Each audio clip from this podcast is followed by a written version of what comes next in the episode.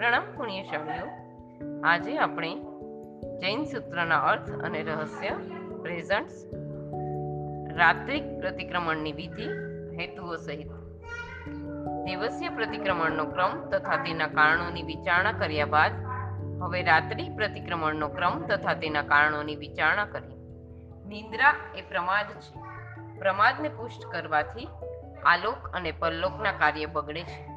આવું જાણતો શ્રાવક પ્રમાદને દૂર કરવાની ભાવનાવાળો હોય છે. તેથી તે શારીરિક શ્રમને દૂર કરવા પૂરતી અલ્પ નિંદ્રા જ કરે છે અને રાત્રિના છેલ્લા પ્રહરમાં સ્વયં જાગી જાય છે. કોઈક વાર શ્રમાદિના કારણે આટલો વહેલો ન જાગી શકે, તો પણ બ્રહ્મ મુહૂર્તમાં અવશ્ય ઉઠે. ઉઠવા છતાં જો ઊંઘ ન ઉડે, તો તે નાસિકા બંધ કરી શ્વાસ રોકી પૂર્ણ જાગૃત થાય. ઉઠીને નમસ્કાર મહામંત્રનું સ્મરણ કરે. કોઈ જીવો જાગી ન જાય, તે રીતે મંદ સ્વરે, મંદ ગતિએ લઘુશંકા આદિ કાર્ય પતાવી રાત્રિ દરમિયાન પ્રમાદના કારણે આત્મા આદિનું ભાન ભૂલાઈ ગયું હોય, તો તેની સ્મૃતિ તાજી કરવા વિચારે છે. હું કોણ છું? ક્યાંથી આવ્યો છું? ક્યાં જવાનો છું? મેં કયા વ્રત નિયમો સ્વીકાર્યા છે? વ્રત નિયમને અનુસાર મારા કયા કર્તવ્યો છે? તેમાંથી મેં કયા કર્તવ્યો કર્યા છે? કયા બાકી છે? મારામાં કયા દોષો છે?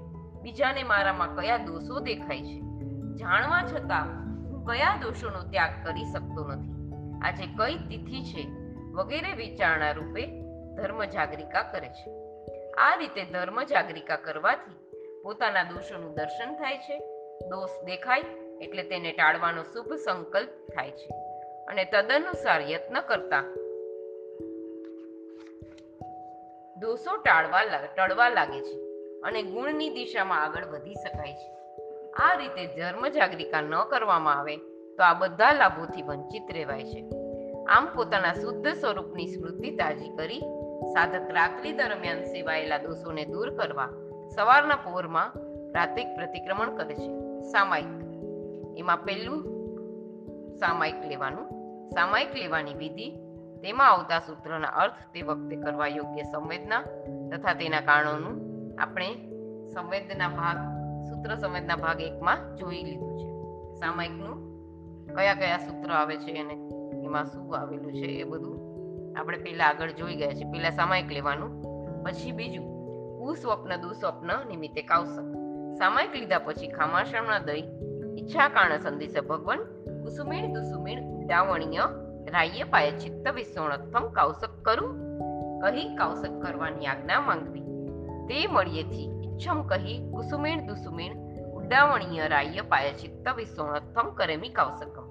અનથ સૂત્ર બોલી ચાર લોગસનો કૌશક કરવો રાત્રિમાં જો કામ ભોગાદિક કુસ્વપ્ન આવ્યા હોય, તો સાગરવર ગંભીરા સુધી, નહીતર ચંદેસુર નિમલૈરા સુધીનો કાવસક કરવો અને ન આવડે તો સોળ નવકારનો કાવસક કરવો બીજું, પારીને પ્રગટ લોગસ આ કાવસક કુસ્વપ્ન આદિથી બંધાયેલા પાપની શુદ્ધિ માટે કરવાનું છે.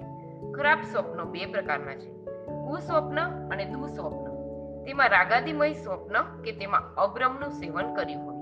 કે સ્ત્રી આદિને રાગથી જોઈ હોય, તો તે કુસ્વપ્ન કહેવાય છે. વળી જે સ્વપ્ન દ્વેષાદી ભાવનું સૂચક હોય કે આહાર, ભય આદિ સંબંધી હોય, તેને દુસ્વપ્ન કહેવાય છે. કુસ્વપ્ન કે દુઃસ્વપ્ન? તે અંદર પડેલા કુસંસ્કારો કે આત્મામાં મલિન ભાવનું સૂચક છે. આત્મા ઉપર અનાદિકાળથી આહાર, ભય, મૈથુન અને પરિગ્રહના કુસંસ્કારો પડેલા છે. જ્યારે સાધકને સ્વપ્નો આદિ દ્વારા આત્મા ઉપર પડેલા આ સંસ્કારોનું ભાન થાય છે, ત્યારે તેને ખતમ કરવા તે કાર્યસત જેવી વિશિષ્ટ ક્રિયાઓ સહારો લે છે. કૌશગના કાળ દરમિયાન સંપૂર્ણ કુસંસ્કારોનું જેણે ઉન્મૂલન કર્યું છે તેવા અર્યંત પરમાત્માનું ધ્યાન કરે છે. તે દ્વારા પરમાત્મા પ્રત્યેના ભક્તિ અને બહુમાન ભાવની વૃદ્ધિ કરે છે અને પરમાત્મા અવસ્થાને પામવાના અરમાનો સેવે છે. આ રીતે સુભાવપૂર્વક કાર્યોત્સર્ગ કરવાથી આત્મા ઉપર પડેલા કુસંસ્કારો ધીમે ધીમે નાશ પામતા જાય છે અને આત્મા પવિત્રતાની દિશામાં આગળ વધે છે. હવે એમાં એક ક્વેશ્ચન છે, કુસ્વપ્ન કે દુસ્વપ્નથી? થયેલ પાપ રાત્રિ પ્રતિક્રમણથી નાશ પામી શકે છે. તો તેના માટે અલગ કૌશક શા માટે કરવાનો? એનો જવાબ છે રાય પ્રતિક્રમણ કરતા આ પાપનો નાશ થઈ શકે છે. તો પણ સ્વપ્નના ધન, ઘન સંસ્કારોને નાબૂદ કરવા જ પ્રતિક્રમણથી અલગ એટલે પ્રતિક્રમણ કરવા પૂર્વે આ પાપની શુદ્ધિ માટે આ કૌશક કરાય છે. બીજો છે ક્વેશ્ચન કુસ્વપ્ન અને દુસ્વપ્ન સંબંધી કૌશકના પ્રમાણમાં ફરક કેમ છે? અબ્રહ્મના સેવનાદિરૂપ જે કુસ્વપ્ન હોય છે તેના સંસ્કારો દ્રઢ હોય છે. આ સંસ્કારોનો નાશ કરવા એકસો આઠ શ્વાસોશ્વાસ પ્રમાણ કાવસક કરાય છે. દ્વેષાદી ભાવથી આવેલા દુઃસ્વપ્નોના સંસ્કારો એટલા મલિન કે તીવ્ર ન હોવાના કારણે તેનો તેના સંસ્કારો નાશ કરવા સો શ્વાસોશ્વાસ પ્રમાણ કાવસક કરાય છે. એટલે ચંદેસુની મલાઈરા સુધી. અને કુસ્વપ્નના એકસો આઠ એટલે સાગર વર્ગ ગંભીરા સુધી. શ્વાસોશ્વાસ એટલે કૌશકમાં શ્વાસોશ્વાસનું નિરીક્ષણ કરવાનું છે કે ગણવાના છે? આ બહુ સરસ ક્વેશ્ચન છે. એનો જવાબ છે, શ્વાસોશ્વાસ શબ્દ પારિભાષિક છે. શાસ્ત્રમાં પાયસમાં ઉસાસા. એમ કહેવા દ્વારા એક પગ બોલ, એક પદ બોલતા જે સમય થાય તેને શ્વાસોશ્વાસ કહેવાય છે. તેથી કૌશકમાં શ્વાસોશ્વાસ જીવવાના કે ગણવાના નથી, પરંતુ એટલા પદ પ્રમાણ કૌશક કરવાનું છે. લોગસ સૂત્રની ગાથાઓ આર્યા છંદમાં છે, તેની એક ગાથામાં ચાર પાદ હોય છે. તેથી સંપૂર્ણ સૂત્રની સાત ગાથાના અઠ્યાવીસ પાદ થાય. પાયસમાં ઉસાસા પ્રમાણે જો એકસો આઠ શ્વાસોશ્વાસ પ્રમાણ કાવસક કરવાનો હોય, તો સાગરવર ગંભીરા સુધી ચાર વાર લોગસ બોલવાથી સત્યાવીસ મલ્ટીપ્લાય ચાર એટલે એકસો આઠ. અને દુઃસ્વપ્ન આવ્યું હોય, તો ચંદેસુ નિમલેરા સુધી ચાર વાર લોગસ બોલવાથી પચીસ મલ્ટીપ્લાય ચાર એટલે સો શ્વાસોશ્વાસ પ્રમાણ કૌશક થાય છે. આમ કુસ્વપ્ન આવ્યું હોય તો સાગરવર ગંભીરા સુધીના ચાર લોગસનો કૌશક કરાય છે. અને દુસ્વપ્ન આવ્યું હોય તો ચંદેસુ નિમલૈરા સુધીના ચાર લોગસનો કૌશક કરાય છે. વર્તમાન રૂઢિ મુજબ તો કોઈ પણ સ્વપ્ન આવ્યું હોય કે ન આવ્યું હોય તો પણ ચાર લોગસનો કૌશક કરાય છે. કૌશકમાં જે આત્મિક શુદ્ધિ પ્રાપ્ત થાય છે તે સાધક માટે આનંદનો વિષય છે. માટે સાધક કૌશક પૂર્ણ કરી તે આનંદ વ્યક્ત કરવા પ્રગટ લોગસ બોલે છે. હવે ત્રીજું ચૈત્યવંદન. પછી ખમાસમણું દઈ ઈચ્છા કારણે સંદેશ ભગવાન ચૈત્યવંદન કરું એમ કહી ચૈત્યવંદન કરવાની આજ્ઞા માંગી. તે મળીએથી ઈચ્છમ કહી યોગ મુદ્રામાં બેસી જગચિંતામણી જંકિંચી નમુત્થણું જાવંત જયા એમ બોલી એક ખમાસમણું દઈ જાવંત કેવી સાહુ નમોરથ ઉવસગહરમ તથા જયવીરાય સૂત્રો બોલીને ચૈત્યવંદન કરવું પછી બીજું, ભગવાન હમ સૂત્ર બોલતા અનુક્રમે ગચ્છાચાર્ય, આચાર્ય, ઉપાધ્યાય અને સાધુ.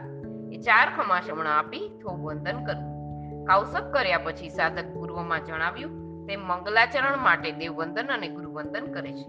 દેવવંદન માટે તે યોગ મુદ્રામાં બેસી જગચિંતામણીનું ચૈત્યવંદન કરે છે. જગચિંતામણીનું ચૈત્યવંદન કરે છે. તેના દ્વારા અષ્ટાપદ આદિ તીર્થોને ઉત્કૃષ્ટ કાળે વિચરતા એકસો સિત્તેર જીનને નવ કરોડ કેવલી ભગવંતોને, નવ હજાર કરોડ સાધુ ભગવંતોને, વર્તમાનમાં વિહરતા વીસ વિહરમાનોને, બે કરોડ કેવલ, કેવલી ભગવંતોને, બે હજાર કરોડ સાધુ ભગવંતોને તથા અનેક તીર્થો અને શાશ્વતી પ્રતિમાઓને વંદના કરી ભાવ વિભોર બને છે. ત્યાર પછી જયવીરાય સુધીના સૂત્ર બોલવા દ્વારા મધ્યમ ચૈત્ય વંદન કરી અર્યંત પ્રત્યેના ભક્તિભાવને વૃદ્ધિમાન કરે છે.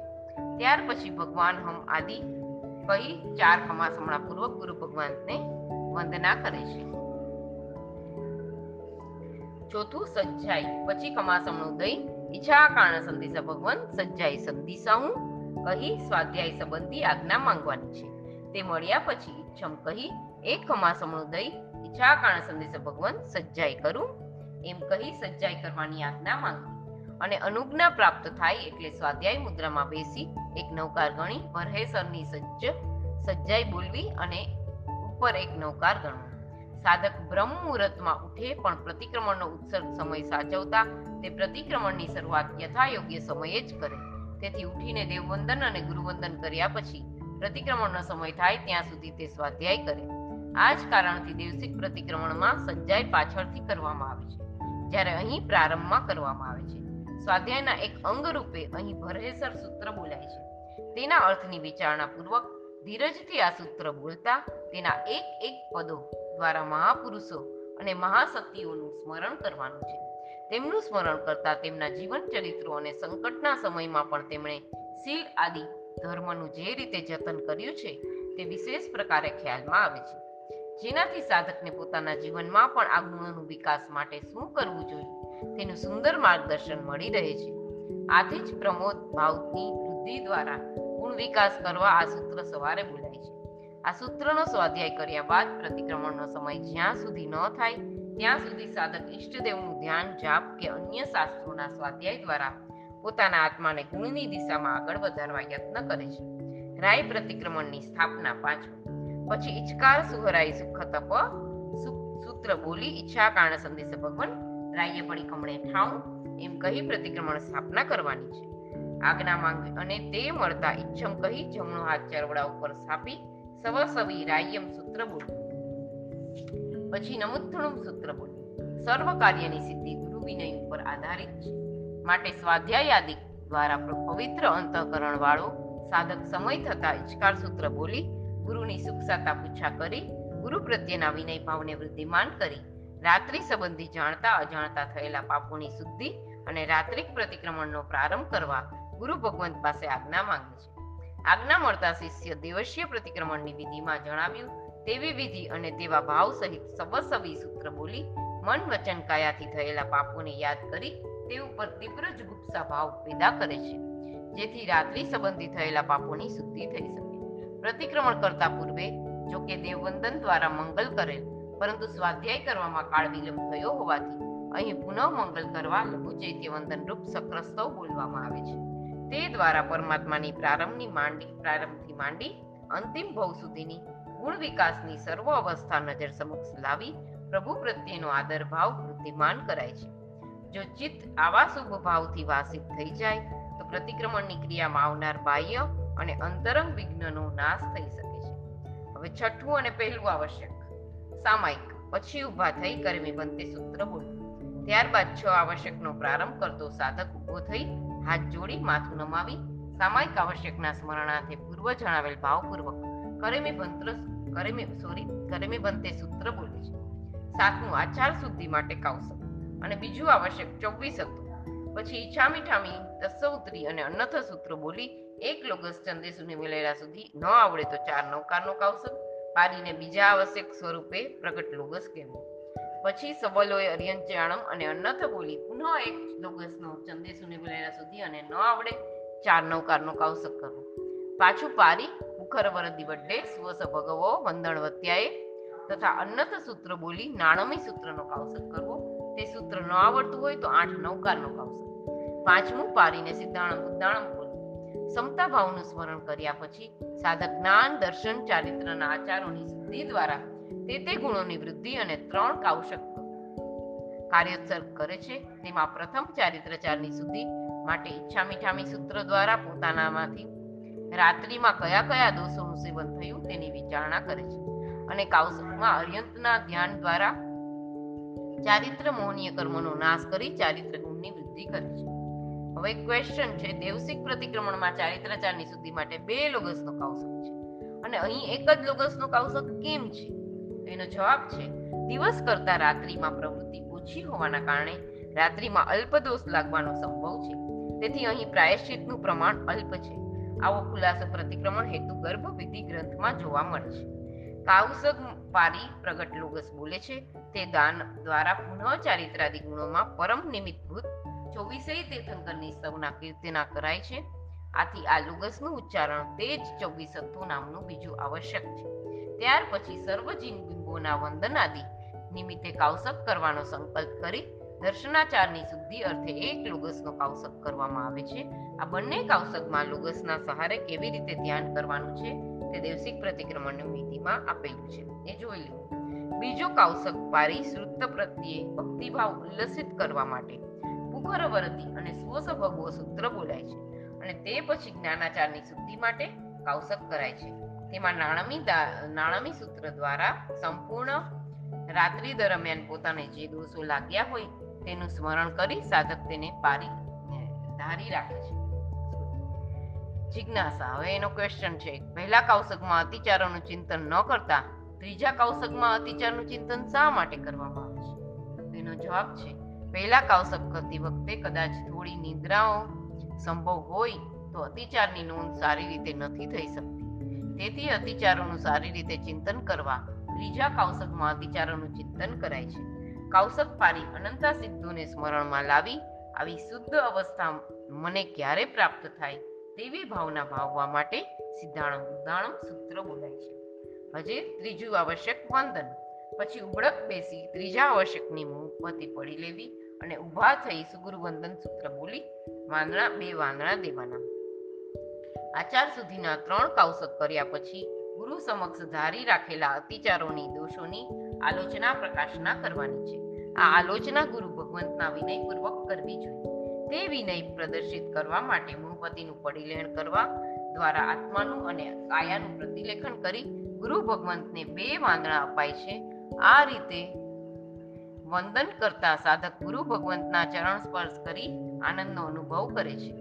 ચોથું આવશ્યક, નવમું અને આપણું નવમું ચોથું આવશ્યક પ્રતિક્રમણ.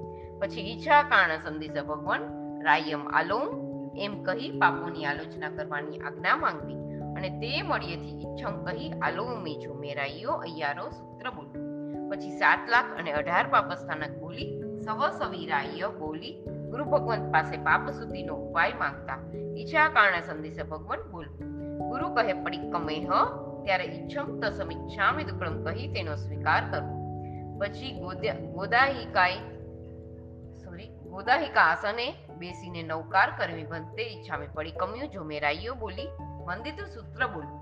તેમાં અબુટીઓમી પદ કહેતા ઊભા થઈ જવું અને સૂત્ર પૂરું કરવું. આ રીતે પાપોનું પ્રકાશન કરતા થઈ ગયેલા પાપો પ્રત્યે અને પાપી એવી પોતાની જાત પ્રત્યે ધૃણા અને તિરસ્કાર ભાવ પ્રગટ થાય છે, જેનાથી ઘણા પાપ કર્મોનો નાશ પામે છે અને આત્મા નિર્મલ બને છે. પ્રાપ્ત થયેલી આ નિર્મલતા પ્રતિક્રમણ આવશ્યકને સફળ કરવામાં સહાયક બને છે. સંસારના સ્વરૂપને સમજી, તેનાથી વિરક્ત બનેલો સાધક પરમાત્માના વચનના પરમાર્થને સમજી, તે પ્રમાણે જીવન જીવવા પ્રયત્ન કરે છે. તો પણ અનાદિકાળથી દ્રઢ થઈ ગયેલા અશુભ સંસ્કારો અનાભોગ સહસાત્કાર અને અજ્ઞાન વગેરે દોષોને કારણે પાપ થવાની સંભાવના રહે છે. આ પાપથી પાછો વળી પુનઃ પાપ ન થાય તેવી ચિત્ત ભૂમિકાને તૈયાર કરવા સાધક પ્રતિક્રમણ આવશ્યકની પ્રારંભ કરે છે. આ આવશ્યકના વિશેષ ભાવો સૂત્ર સંવેદના ભાગ ચાર તથા દેવસિક પ્રતિક્રમણની વિધિમાં સમજી લેવાના. હવે દસમું ગુરુ ક્ષમાપના પછી દાદસા વર્તન વંદન કરવું અને અવગ્રહમાં ઊભા રહીને આદેશ માંગી અબુઠીઓ સૂત્ર બોલી ગુરુને ખમાવવા. ત્યાર પછી વિશેષ પ્રકારે ગુણવાન ગુરુ ભગવંતની આશાતનાનો ત્યાગ કરવાના ઉદ્દેશથી બે વાંદણા દેવા પૂર્વક હૃદયમાં ગુરુ ભગવંત પ્રત્યે અત્યંત વિનય ભાવને પેદા કરી અબુઠીઓ સૂત્ર બોલાય છે. પાંચમું, અગિયારમું અને પાંચમું આવશ્યક કાવસક પછી પુનઃ સાવર્તન વર્તન વંદન કરી અવગ્રહમાંથી બહાર નીકળી આયર્ય ઉજ્જાય સૂત્ર બોલ્યું.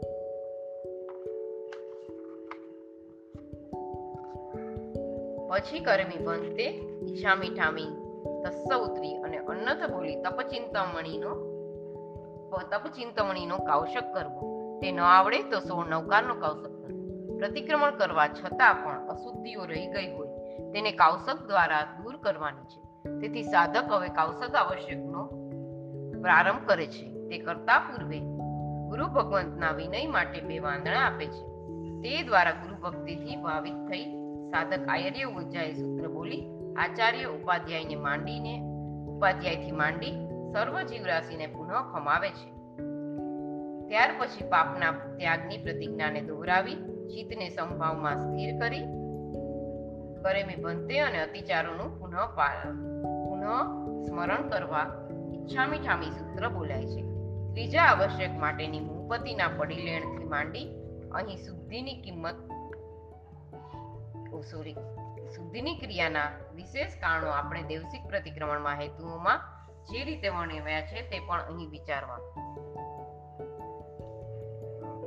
હજી પૂર્વના ચરિત્ર ચારિત્રચાર આદિની શુદ્ધિ અર્થે કાવસક કર્યો હોવા છતાં અહીં ફરી કાવસક શા માટે આપ્યો છે? તેનો જવાબ આપ્યો છે ક્વેશ્ચન છે. પૂર્વમાં જ્ઞાન, દર્શન, ચારિત્રચારની શુદ્ધિ માટે કાવસક કર્યો હતો. છતાં પણ તેમાં રહેલી અશુદ્ધિનું વિશેષ પ્રમાર્જન તપથી થાય છે. માટે પુનઃ તપ ચિંતવન આ કાવસક કરવામાં આવે છે. જીવનો સ્વભાવ આહાર કરવાનો નથી. છતાં આહાર સંજ્ઞાને આધીન થયેલો જીવ જન્મતા જ આહાર લે છે. આ આહારથી જ શરીર બને છે અને તેમાંથી ઇન્દ્રિય અને મન બને છે. આ શરીર ઇન્દ્રિયો અને મન દ્વારા જ જીવો પાપ કર્મ બાંધે છે. તેથી કર્મબંધને અટકાવવા તેના મૂળમાં રહેલી આહાર સંજ્ઞાને નાથવી જરૂરી છે. જે તપ દ્વારા શક્ય છે, માટે સાધક આ કૌશક દ્વારા ઉત્કૃષ્ટ તપ કરવાની ભાવના કરી યથાશક્તિ તપ કરવાનો સંકલ્પ કરે છે. તપનું ચિંતન કરતી વખતે પહેલા મનોમન જાતને પ્રશ્ન કરવો કે, હે જીવ, પરમાત્મા મહાવીર સ્વામીએ ઉત્કૃષ્ટ તપ છ મહિનાનો કર્યો હતો. તો તું તે તું તે કરીશ? ઉત્તર સ્વરૂપે વિચારવું કે ભાવના છે? શક્તિ નથી, પરિણામ નથી. પછી પાંચ દિવસ ન્યૂન છ માસી તપ કરીશ. ભાવના છે, શક્તિ નથી, પરિણામ નથી. તે રીતે આગળ દસ ન્યૂન, પંદર ન્યૂન, વીસ ન્યૂન, પચીસ ન્યૂન, છ માસી તપ કરીશ એમ દરેક વખતે ભાવના છે, શક્તિ નથી, પરિણામ નથી. એમ ચિંતવું અને પછી પાંચ માસી તપ કરીશ, પાંચ ન્યૂન, દસ ન્યૂન, પંદર ન્યૂન, વીસ ન્યૂન, પચીસ ન્યૂન અને ચાર માસી તપ કરીશ, ત્રણ માસી, બે માસી, યાવત એક માસી તપ કરીશ. ભાવના છે, શક્તિ નથી, પરિણામ નથી. એમ ચિંતવું. પછી એક ન્યૂન માસી તપ કરીશ, ભાવના છે, શક્તિ નથી, પરિણામ એ પ્રમાણે બે ન્યૂન, ત્રણ ન્યૂન, યાવત તેર ન્યૂન, પછી ચોત્રીસ ભક્ત કરીશ. બત્રીસ ભક્ત કરીશ. ત્રીસ ભક્ત યાવત અઠમ, છઠ ચૌથ ભક્ત. ઉપવાસ, આયંબેલ નીવી એકાશણું બ્યાસણું અવડ્ડ પુરીમડ્ડ સાઢપોરસી પુરસી નવકારસી સુધી ચિંતવું જે તપ કરેલો હોય, પણ આજે કરવાનો ન હોય, ત્યાંથી ભાવના છે, શક્તિ છે, પરિણામ નથી. એમ ચિંતવું. અને જે તપ આજે કરવાનો હોય, ત્યાં ભાવના છે, શક્તિ છે, પરિણામ છે, એમ ચિંતવું, પછી કાવસક પાડવું.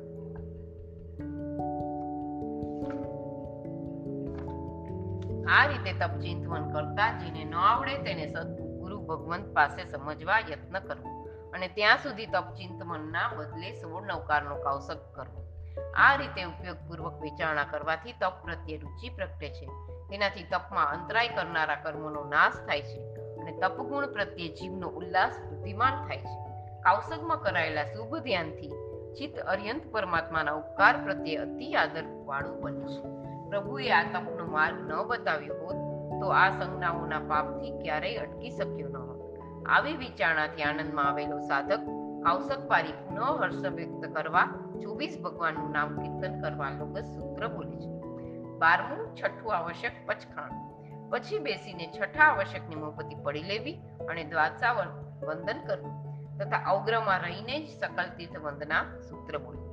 પછી પચખાણનો આદેશ લઈ યથાશક્તિ પચખાણ કરી દેવસિક પ્રતિક્રમણની જેમ સામાયિક ચોવીસતો વંદન પ્રતિક્રમણ આવશ્યક પચખાણ કર્યું છે જી. એમ કહી છ આવશ્યક સંભાળવા તેમાં પચખાણ કર્યું હોય તો કર્યું છે જી. કહેવું અને ધાર્યું હોય તો ધાર્યું છે જી. ત્યાર પછી કૌશબમાં નિર્મિત કરેલા તપનું પચખાણ ગુરુ ભગવંત પાસે કરવાનું છે. તે ગુરુ વિનયપૂર્વક કરવું યોગ્ય છે. માટે મોપતિનું પ્રતિલેખન કરી બે વાંદણા દઈ ગુરુ ભગવંતના પવિત્ર મુખે ઉચ્ચારાતા શબ્દોની ધારણા કરતા સાધક મનના પૂર્ણ ઉપયોગપૂર્વક પચખાણ કરે છે. જો કે હાલમાં આના પછી સકલતીત સૂત્ર દ્વારા સર્વ તીર્થોને અને અડીદીપમાં રહેલા સર્વ સાધુ ભગવંતોને વંદના કરવામાં આવે છે અને ત્યાર પછી પચખાણ કરવામાં આવે છે. એનું કારણ એવું હોઈ શકે કે પચખાણની પવિત્ર ક્રિયા કરતા પૂર્વ ગુરુવંદનની જેમ દેવવંદન સ્વરૂપ તીર્થવંદન કરવાથી વિશેષ શક્તિનો સંચય થાય છે. તેથી ગીતાર્થ ગુરુ ભગવંતોએ આવી ગોઠવણ કરી હશે. છતાં તેનું વિશેષ કારણ વિદ્વાનો વિચારે છે. પચખાણ આવશ્યક પૂર્ણ કર્યા પછી ગુરુ ભગવંતની આજ્ઞાથી આવશ્યક પ્રતિક્રમણ કરનારો શ્રાવક, મેં આપની આજ્ઞાથી આ પ્રતિક્રમણ કર્યું છે. એમ ગુરુને જણાવવા માટે સામાયિક છવ્વીસ સત્તો વંદળ પરિક્રમણ આવશ્યક પચખાણ કર્યું છે જી. એમ કહી છ આવશ્યકની પૂર્ણતા ગુરુ ભગવંતને જણાવે છે. તેરમું મંગલ સ્તુતિ, પછી ઈચ્છામો અણુસઠ્ઠી, એમ કહી બેસીને નમો ખમા સમણાણમ નમોરત પુરુષો બોલે. ઇત્યાદિ કહી વિશાલ લોચન પુરુષો બોલે. સ્ત્રીઓએ સંસાર દાવાનળની ત્રણ ગાથા બોલી. પ્રતિક્રમણની ક્રિયા પૂર્ણ કર્યા પછી શ્રાવક પોતાના સંસારના કાર્યોમાં અને સાધુ ભગવંતો સંયમના અન્ય યોગોમાં જોડાય છે. આ કાર્યો કરતા પ્રમાદાદીને કારણે પુનઃ દોષોનું સેવન ન થઈ જાય તેવી જાગૃતિ રાખવા માટે શું કરવું જોઈએ? એવી પોતાની જિજ્ઞાસા સંતોષવા તે ગુરુ ભગવંત પાસે હું અન- ઈચ્છું છું. એમ કહેવા દ્વારા હિત શિક્ષાની માંગણી કરે છે. ત્યાર પછી છ આવશ્યક પૂરા થયાનો વર્ષ જણાવવા માટે અતિ મંદ સ્વરે ભાઈઓ વિશાળ લોચન દલમ અને બહેનો સંસાર દાવાની ત્રણ ગાથા બોલે છે. દેવસિક પ્રતિક્રમણમાં ઉચ્ચ ઉચ્ચ સ્વરે બોલવાનું હતું. અહીં મંદ સ્વરે બોલવાનું કારણ શું? તો જવાબ આપે છે, રાત્રિમાં મોટેથી બોલવાથી ગરોળી વગેરે હિંસક પ્રાણીઓ જાગૃત થઈ હિંસાથી પાપ કરે. માટે કોઈના પણ પાપનું નિમિત્ત પોતે ન બની જાય. તે ઉદ્દેશથી આખું પ્રતિક્રમણ તો એકદમ મંદ સ્વરે બોલાય છે. પરંતુ આ સૂત્ર પણ મંદ સ્વરે જ બોલવામાં આવે છે. હવે ચૌદમું દેવવંદન. પછી નમોરત નમુથણું કહી ઊભા થઈ અર્યંચયાણમ અન્નથ કહી એક નૌકારનો કાવસક કરી પારી નમોરત હવે આવી કહી કલ્યાણ કંદમ ધોઈની પહેલી ગાથા બોલવી પછી દેવસિક પ્રતિક્રમણમાં બતાવેલી વિધિ પ્રમાણે ચોથી થોઈ સુધીના ક્રમ મુજબ દેવવંદન કરવું. પછી બેસીને નમો નમો, નમોત્તણમ સૂત્ર બોલવું. પછી ચાર કમાસમણા પૂર્વક ભગવાન હમાદી સૂત્ર બોલવા ગચ્છાચાર્ય આદિ ચારને વંદન કરવું. પછી જમણો હાથ ચરોડા ઉપર સ્થાપી અઢાઈ જેસુ સૂત્ર બોલવું. ત્યારબાદ પ્રતિક્રમણમાં થયેલા શુભ ભાવોને સ્થિર કરવા અંતિમ મંગલ સ્વરૂપ ચાર થોઈનું દેવવંદન જેમ દેવસિક પ્રતિક્રમણમાં પ્રારંભમાં કર્યું હતું તે જ રીતે મંગલ માટે કરાય છે. દેવસિક પ્રતિક્રમણમાં આ દેવવંદન પ્રારંભમાં અને અહીં અંતે કેમ? એનો જવાબ છે, જો કે આ દેવવંદન માંગલિક માટે છે, તો પણ આ દેવવંદન કાળથી પ્રતિબદ્ધ છે. એટલે કે ત્રિકાળ દેવવંદનમાં આ દેવવંદન પ્રભાતિક કાળનું હોવાથી તે રાહ્ય પ્રતિક્રમણના અંતમાં પ્રભાતના સમયે કરાય છે. આ રીતે મંગલ અર્થે દેવવંદન કર્યા પછી ચાર ખમાસમણા દેવા પૂર્વક ગુરુ ભગવંતોને વંદના કરાય છે. અહીં એટલું ખાસ ખ્યાલમાં રાખવું કે શ્રમણ ભગવંતો તથા પોષદ વ્રતવાન શ્રાવકો આ ખમાસમણા દેવા પૂર્વે બે ખમાસમણા દઈ બહુવેલ સંધિસાહુ અને બહુવેલ કરસુજી ના આદેશ માંગે છે. તેનું કારણ એ છે કે મુનિએ તથા પોષદવાન શ્રાવકે સર્વ કાર્ય ગુરુ ભગવંતને પૂછીને જ કરવાના છે. આખા દિવસમાં શ્વાસ લેવો, મૂકવો, આંખની પાપણ હલાવવી ઇત્યાદિ નાના નાના બહુવાર કરવા પડતા કાર્યોમાં વારંવાર પૂછવાનું અશક્ય હોવાથી તેઓ બે ખમાસમણા દઈ બહુવેલના આદેશ દ્વારા તે તે લઘુ કાર્ય સંબંધી શ્રી ગુરુ મહારાજની અનુમતિ મેળવી રાખે છે. ત્યારબાદ શ્રાવકો અઢી દ્વીપમાં રહેલા સર્વ સાધુ ભગવંતોને વંદન કરવા અઢાઈ જે સૂત્ર બોલે છે. તે પણ મંગલાર્થે જ બોલાય છે.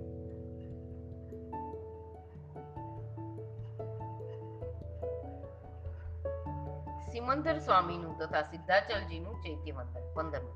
પછી શ્રી સિમંદર સ્વામીના દુહા બોલી, એક પછી એક ત્રણ કમાસમણા દઈ, શ્રી સિમંદર સ્વામીનું ચૈત્ય વંદન જંકિંચી, નમુથણું, જાવંતી જૈયાયુ, જાવંતી કેવી સાહુ, શ્રી સિમંદર સ્વામીનું સ્તવન, જય વીરાય બોલી ઊભા થઈ અર્યંચ્યાણમ અન્નથ બોલી એક નૌકારનો કાવસક કરી, શ્રી સિમંદર સ્વામીની થોઈ પછી બીજું, તે જ રીતે શ્રી સિદ્ધાચલજીનું ચૈત્ય વંદન કરવું તેમાં દુહા ચૈત્ય વંદન સ્તવન અને થોઈ શ્રી સિદ્ધાચલજીના કહેવા. વર્તમાનમાં સમાચારી પ્રમાણે પરંપરાથી સામાયિકનો બે ઘડીનો કાળ પૂર્ણ કરવા માટે વિશેષ માંગલિક અર્થે સિમંદર સ્વામીનું અને શત્રુંજયનું ચૈત્યવંદન કરવામાં આવે છે. અને સોળમું સામાયિક પારવું પછી સામાયિક પારવાની વિધિ પ્રમાણે સામાયિક પારવું. આનો હેતુ પૂર્વમાં જણાવ્યો છે. પ્રતિક્રમણની આ ક્રિયા તે કોઈ જળ ક્રિયા નથી કે માત્ર કાયાની કવાયત પણ નથી. આ તો શ્રેષ્ઠ યોગ સાધના છે. વિશિષ્ટ આધ્યાત્મિક ક્રિયા છે. હા, તે માટે મન વચન કાયાના સહકારથી જરૂર અવશ્ય પડે છે. પરંતુ તેનો પણ ઉપયોગ યથા તથા નથી કરવાનો. ભગવાનના વચન અનુસારે કરવાનો છે. શાસ્ત્રમાં જણાવ્યા અનુસાર, ચોક્કસ આસન કે મુદ્રામાં કાયાને સ્થિર કરવાથી, ગણધર રચિત સૂત્રોની સંપદાદી જાળવવાથી અને મનને અર્થ ચિંતનમાં એકાગ્ર કરવાથી અશુભ ભાવમાં જતા મન વચન કાયાના નિરોધ થાય છે. શુભ ભાવો સહજ પ્રગટે છે તેનાથી આંતરિક પરિણામ નિર્મલ બને છે. પરિણામે આ ક્રિયાથી આત્મા પોતાના નિર્વિકારી સહજ સુખને પામી શકે છે. માટે આ ક્રિયા જડ નહીં, પરંતુ ચેતનવંતી છે. તેનાથી વર્તમાનમાં પણ આત્માને વિશિષ્ટ ફાયદા થાય છે. પણ આ ક્રિયાને ભગવાને જે રીતે કરવાનું કહ્યું છે, તે રીતે કરવામાં આવે તો આ ફાયદા જરૂર થાય છે. બાકી વિચાર્યા વિના ગાડરિયા પ્રવાહની જેમ આ ક્રિયા કરવાથી કોઈ વિશેષ ફાયદો થઈ શકતો નથી. અહીં આ રાહ્ય પ્રતિક્રમણ પણ એની વિધિ પૂરી થઈ છે. જીનાગના વિરુદ્ધ કંઈ પણ ભૂલાયું હોય તો મિચ્છામિ પ્રણામ અસ્તુ.